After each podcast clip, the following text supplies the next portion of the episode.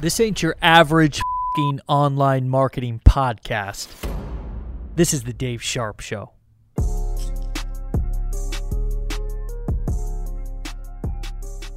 I'm going to say, tell me a little bit more about what it is you do.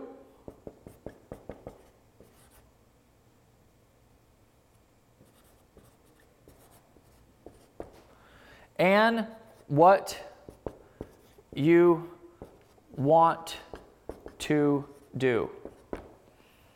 That, does that question sound familiar, Leo? Yep, we're familiar. Okay, because I asked him that question on Facebook. I'll do the same thing on a phone call. Because here's what I'm trying to do there's this little piece of land that they're at right now. And there's this other little piece of land that they're trying to go to.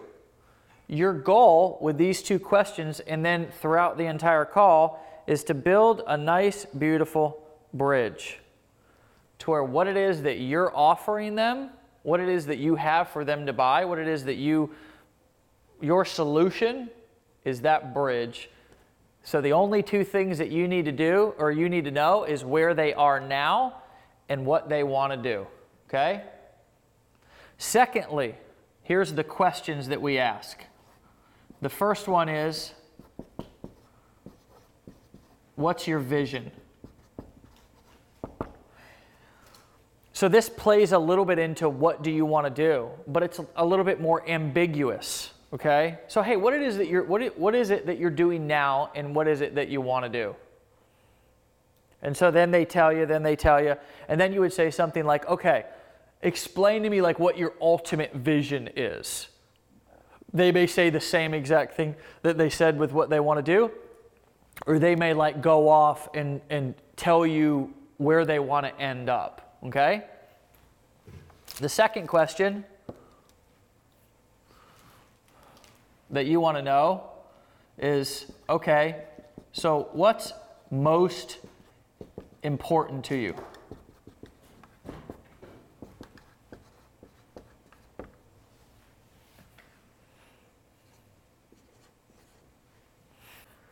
Third is what's stopping you?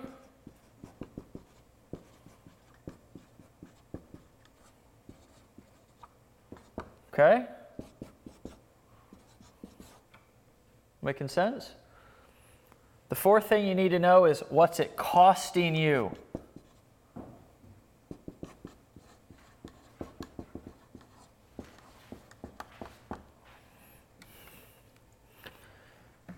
Fifth and finally, you need to know how committed they are.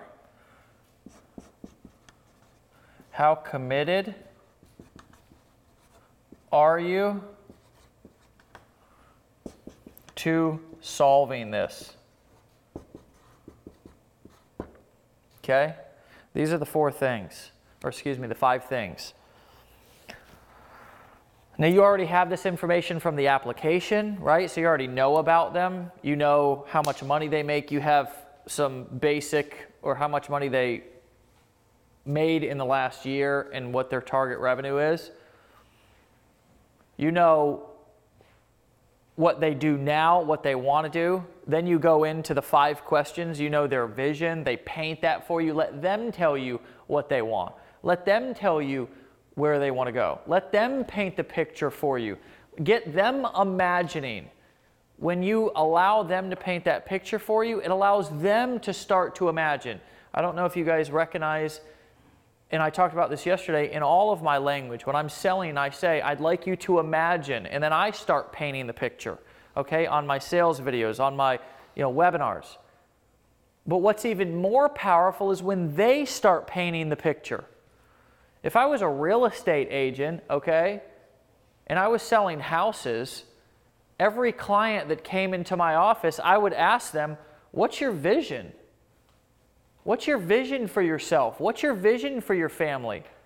Then all of a sudden they're telling me, not just I want a two bedroom, three bath, they're painting the picture. They're getting emotionally invested in it. Okay?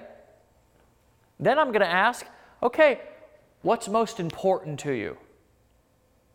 So with Leo's example, it might be, you know what, man, I'm about to get a divorce. Like I'm working 12 hours a day right now at my job. I'm about to get a divorce. What's most important is I figure out how to find balance before she kicks me out of the house. For somebody who's buying a home, it might be, you know what? What's most important to me is my, ch- my, my child is in a safe neighborhood. If they've got a marketing business, it might be that, you know what?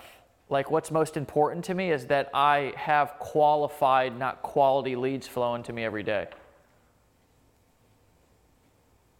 You want it, there is no right or wrong answer. What you're trying to do is you're trying to identify these things so when you actually go to offer the program, when you go to offer the sale, you now have all of this ammo, okay, and they've already said what they want. So when you offer exactly what they want, what do you, this is exactly what you just told me that you needed and wanted. It just doesn't even make sense to say no to it. Third, what's stopping you? So typically, somebody, if they're honest and you want to encourage them to be honest, well, I'm a procrastinator. I typically see opportunity and hesitate on pulling the trigger. What's stopping me? Well, you know, I don't have the time to do it. I don't have the money, whatever. But you allow them to say what's stopping you.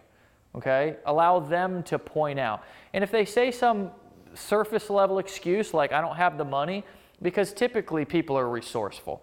They can go into retirement accounts, they can go into, they, they can do what it takes to make it happen. Okay, so you're telling me that it's the money, but my guess is, is that over the last 30 days, you've probably spent this much or more on dinner, on fun, on recreation, things of that nature. Would you agree? I mean, you're not you're not bargain shopping. You're not cutting out coupons. Bar, you know, maybe they are, but most likely they're not, right? Most likely money is never the problem. So if you were to be a little bit more honest, do you think if you dug deeper, you'd see you'd you'd be able to find the awareness that something else is stopping you? But the bottom line is, is you're asking them to tell you what's stopping them. Okay, what's stopping you? Well, maybe it's the fact that you know I don't have a coach. I don't have somebody who can share with me exactly what to do it and give me the tools to be able to make it happen. Okay? Fourth, what's it costing you? You're, you're trying to get them to identify the pain. This is a pain prodding question. So, you know, it's costing me my marriage. It's costing me my fam. It's costing me, you know, a million things. Let it be theirs, though, right? It's costing me my purpose in life. It's costing me time. It's costing me personal anguish, my self worth. I don't feel fulfilled million different things. Last but not least, you want to know how committed they are. If they say I'm an eight or a nine, then you've got somebody who's most likely a really good possibility to say yes. If you've got somebody who's a five or six, just ask them, why would you say that?